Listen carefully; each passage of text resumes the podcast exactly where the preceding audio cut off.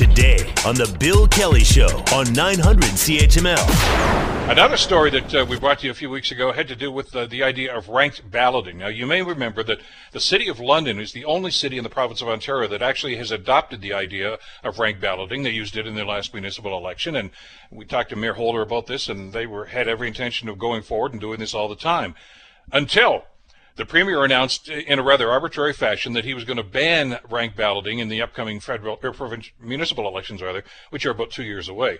Uh, that bill passed first reading in the legislature. Mayor Holder uh, actually went and addressed the parliamentary committee about this and uh, was basically told that's just the way it's going to be. But there's still pushback, and there's still an awful lot of people that would like to express an interest and maybe even give rank balloting a shot, uh, notwithstanding the legislation. Uh, and one of those is, uh, well, somebody who's uh, written extensively about this, as a matter of fact.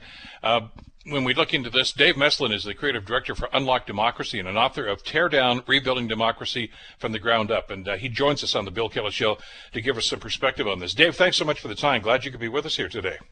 Thanks, Bill. Good morning. We've seen some of the arguments that Mayor Holder has put forth here. What, by the way, arguments that I agree with. Uh, I was surprised. This was uh, tucked into a bill that really had nothing at all to do with governance. It had more to do with COVID 19 and funding. So I, I, don't know where this is coming from. Do you have any perspective on this as, as to why they dropped this on London? Well, they're they're dropping it on everyone. You well, know, it's everybody now. Yeah, 444 municipalities in Ontario. Two of them have already held referendums that passed the citizens in Kingston and Cambridge democratically voted yes in favor of switching to ranked ballots two years ago. And more cities were thinking of holding referendums in, in 2022, including Barrie and Meaford. So this well, and so is, you can throw Burlington under that list too. We talked with uh, Mayor yeah, Marianne Meed Ward, and and they they have, they passed a motion to explore the idea of doing this in 2020. Yeah, so, but that's not going to happen I mean, now. It's not unusual for politicians to try and protect first past the post. It's a system that's worked very well for politicians for a long time. And ranked ballots gives more voice and more power to voters. What's really funny about this is two things. One, Doug Ford himself was elected leader of his own party using a ranked ballot. So yep. conservatives use ranked ballots, they understand ranked ballots, and they like ranked ballots. But the other thing is that conservatives are supposed to be the party that don't believe in big, bossy government, that don't believe that government should be a nanny state telling people what they can and can't do. And here's Doug Ford telling everyone in Ontario no one's allowed to use a ranked ballot, even though his own party uses it. So, I mean, there's just layers and layers of slapstick comedy on this whole thing. Is this a pushback? And, and let's let's call this what it is. There have been a few policies, well, maybe more than a few, uh, that the Ford government has enacted, which were really just uh, the, the, the, sole purpose seemed to be wipe out whatever Kathleen Wynne did. And and the, the, you know the, the, the environment politically here before was the Wynne government actually passed a resolution that said if you guys want to try another, another system, knock yourself out. And and nobody wanted to dip their toe, their toe in the water until London finally did. Now That's everybody right. else and, and is is this just him undoing uh, a, a piece of Wynne legislation? Because I don't see any other rationale for it. No, you're absolutely right. You know, we have so much. Um, I call it fishtail policy making where one government comes in and does one thing and then the next government takes so much personal joy in just undoing whatever the previous government did. We see it federally, we see it provincially all the time. We're about to see it in the US. Biden's going to do it to Trump. Trump did it to Obama. And here where I live in in Toronto, our mayors do it all the time. You know, the most infamous one being our premier's brother when on the day he was elected he said I'm going to cancel the whole the whole transit plan. So the irony of this is that that type of polarization itself is a product of first past the post. Our voting system in Canada, which is actually quite obscure on the global stage, really pushes you towards a two candidate race. In fact, we just put out a report called London Leads, um, and your your listeners can see it at londonleads.ca about the um, ex- experience they had in in 2018. And unlike every other major city in Ontario, which had only two front runners running for mayor in 2018, London had four. And London themselves had only had two front runners for the previous 15 years. It's one of the biggest advantages of ranked ballots that it takes us away from a polarized two party, two candidate system. And your point's well taken. I mean, not only was Doug Ford anointed leader of the provincial party through rank balloting, uh, the federal conservatives, the last two uh, leadership elections were done by rank balloting. I mean, one of them took 17 ballots or something, but but they've they've opted to, follow this and policy. It changed the outcome. It changed well, certainly the outcome. Did. Maxime Bernier would have been the leader two um, leadership races ago, and Doug Ford himself wouldn't be leader without a ranked ballot. Christine Elliott was leading on her ballot. Kathleen Wynne wouldn't have been leader. Dalton McGuinty came in fifth place on the first round. So ranked ballots really have a huge impact on races. It gives you more choice. There's no splitting. You vote with your heart, and you end up with a winner who actually represents at least a majority of the vote. Yet, without, notwithstanding all of that, though, you know, we're in a situation right now, Dave, where this government's basically saying, "Do what I say, not what I do." That's right. The the the um the the real icing on the cake of this, I was talking about the layers of slapstick comedy, is that no one was talking about ranked ballots until Doug Ford tried to ban it. So there's this thing called the Streisand effect, which is named after this photo of a property that Barbara Streisand owned. And she noticed it online and then sued them to get it taken down. And she lost the lawsuit, but more importantly, before she tried to get the photo taken off the internet, only four people had downloaded it. And once the media started reporting on her efforts to get it removed from the internet, half a million people looked at it. And the same thing is happening with ranked ballots. Let's be honest, you and I wouldn't be having this interview right now if Doug Ford wasn't trying to ban ranked ballots. So I'm actually really excited and happy because my goal with my work is to raise awareness and get more people understanding that we don't have to tolerate a broken voting system. There are other options out there. And the biggest um, boost of exposure we've had in years has been the last two weeks, thanks to my good friend Doug Ford. Yeah, we did have the discussion, obviously, with the Burlington mayor when they passed that motion. Uh, we, you know, we did town halls, and it, but it came up, and it was. I, I, thought it was kind of refreshing, actually, that they even had the discussion at Burlington City Council. Yeah. And, and we've talked to London councillors about this, and they're, they're all very comfortable with the system. Uh, sure. Uh, I'm not seeing any hue and cry or petitions being submitted saying change back. Uh, you know, I'm, I'm just I'm flummoxed that they would actually go down a road like this they they could back down. They've backed down before on, on lots of issues. And if you go to our website at unlockdemocracy.ca, we have a whole page on Bill 218, and it lists all the municipalities who, in the last two weeks, have passed resolutions and motions asking the government to back down. Big cities like Kingston, um, Cambridge, London, and and very small towns, including a little place called Moonbeam in northern Ontario that I confess I'd never heard of until this week. well, I'm the second one that's never heard of it. So, uh, but thanks for bringing that to my attention. Uh, th- there was a time, though, and, and you know the history on this better than anybody, Dave. You remember, what was it, a couple of years ago now, they, in the McGuinty government, they actually did a referendum about changing the voting system.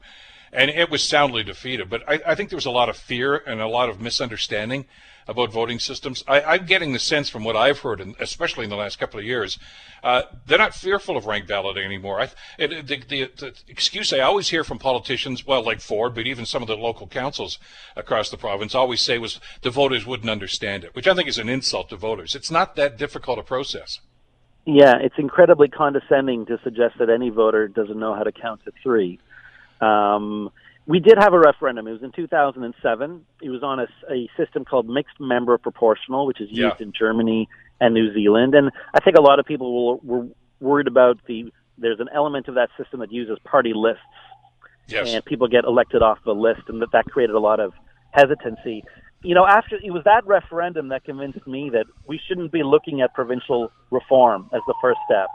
You have to start local. Let's just take a really simple change like a ranked ballot uh, let's try it in our city halls and see how that goes. And if we get progress there, we can look at you know a, a wider range of systems that would work for our provincial and federal governments. So here we are 13 years after that failed referendum, and instead we're seeing the opposite. Kingston had a referendum, voters said yes. Cambridge had a referendum, voters said yes. London actually switched, people liked it. So there's a lot of positive momentum on our side. And whether or not Ford goes ahead and bans ranked ballots, the momentum is still there. And all three opposition leaders have said that uh, as soon as any of them form the government, which could happen as soon as 2022, they're just going to bring ranked ballots right back. So this is a very short setback for me and my team, and we're just happy to see people talking about this. Uh, to, to, make that point, I think even more clear, municipal politics is probably the ideal vehicle for this because there's not supposed to be any party affiliation. So you're just back ranking the individuals based on, on your thoughts and, and the merit of the individual candidate. Exactly. And you know what? Municipal politics has always been the kind of laboratory where we experiment with new ideas. Think of something as simple as online voting. No province in Ontario has, is doing online voting. Elections Ontario isn't even looking at it.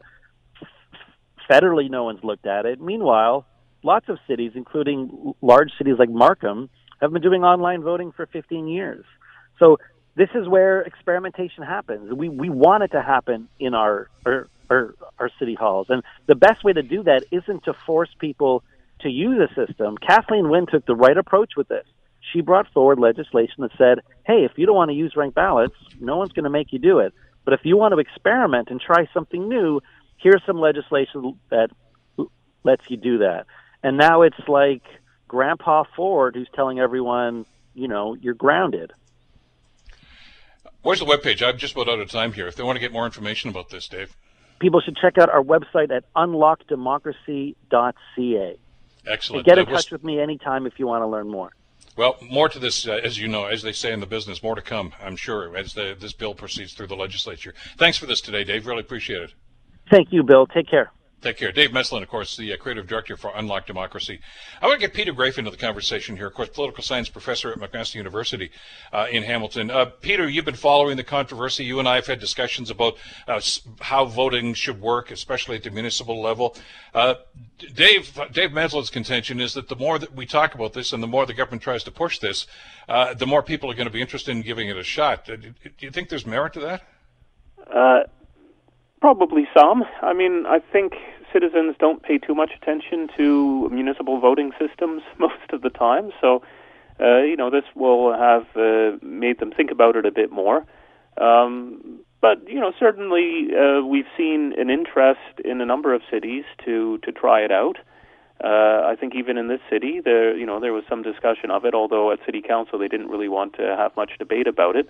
Yeah. Um, but you know, many cities face a similar problem where the advantages of incumbency for city councilors are so great that uh, there's a desire to increase the competitiveness in an election. And so, one way of thinking that might happen would be to, to try something like a different voting system. Uh, and I think that's been part of its appeal uh, in the cities that have adopted it. Well, the, the, Hamilton situation, I think, is yeah, maybe unique is the word I'll use here, Peter. I mean, they didn't even want to have, uh, address the idea of ward boundary changes that they were required to do by law until finally they got forced into it.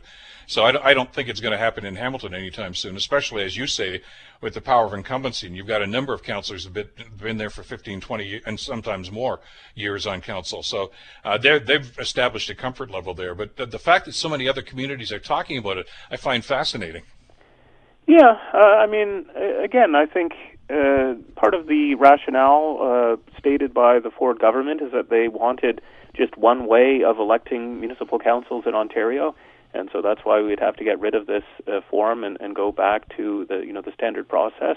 But that's not really a very credible argument because we know some municipalities in Ontario have at-large systems where you know you elect your councillors across the whole city. Others, like Hamilton, have wards. Some use electronic voting, uh, others use postal voting. Uh, you know, which all create their own dynamics in terms of how elections are run. If people are mailing in their ballots, as they do in a number of more rural municipalities in this province, the election in many ways is over a few weeks before voting day when people have sent in their mail. Uh, so, uh, I mean, I think our municipalities are interested in finding different ways of engaging citizens. Uh, voter turnout tends to be low, and so trying new uh, initiatives is, is one way to try and increase public participation, and maybe also to try and find ways to uh, ensure that incumbency isn't too great an advantage and that we have some turnover uh, in our municipal councils. So, yeah, I, I think the ranked ballot fit within that range of the willingness to experiment that we see in our municipalities. Uh, and again, it's uh, there's benefit in trying things out there not all uh, innovations can be scaled up to the provincial or federal level. I mean, electronic voting, probably the security concerns about someone hacking the election are a lot smaller when it's a, a municipality than when it's a province. But uh, you know, these are these are chances to uh, try new things. and it's a, I think a bit of a shame when we we limit our ability to try it out. I mean, I'm certainly interested to know does rank ballot, balloting uh, help or hurt in, incumbency? I mean, uh, most people claim that it makes it harder for incumbents to get reelected. I'm not sure. So I would have liked to see a few more elections in a few more cities to see if there was any trend that came out of that. Yeah, we had some discussions with some of the London councillors, uh, having gone through the experience, of course, in the last election. And one of the other points that's usually brought up in this discussion is, well, it increases voter uh, participation and more people actually go out to vote. And, and, the numbers in London indicate that didn't really happen. But it's only this is only one election. I mean, you're, you're right. There has to be to get a legitimate read as to what's going on. You, there's going to have to be a test on this, and I guess it's not going to happen uh, at least for another well six years at least. Well, four years. Yeah, six years. Two more years until the municipal election, which is going to ban and we'll see what happens after that. Yeah, uh, I mean, and we'll see what uh, when there's a new, uh, you know, a new government in Ontario, whenever that is, whether that's in two years or six years or twenty years. Uh, you know, whether ranked ballots are still, uh, you know, top of mind of the parties that form government. But uh, I mean, I, again, I think we see across a number of municipalities in southern Ontario an unhappiness with politics as usual at municipal councils, and uh, you know whether it's changing voting systems or making more use of participatory mechanisms, like you know we've seen in, in this city with uh, participatory budgeting or citizen panels or citizen juries. Uh, uh, I think our municipalities will continue to uh, innovate on, on some of these forms. Peter, always great to get your perspective on this. Thanks so much for this. We'll follow this, and I'm sure we'll be talking about it again. You're welcome. Take care. Peter Graefe, uh, political science professor at McMaster University. The Bill Kelly Show, weekdays from 9 to noon on 900 CHML.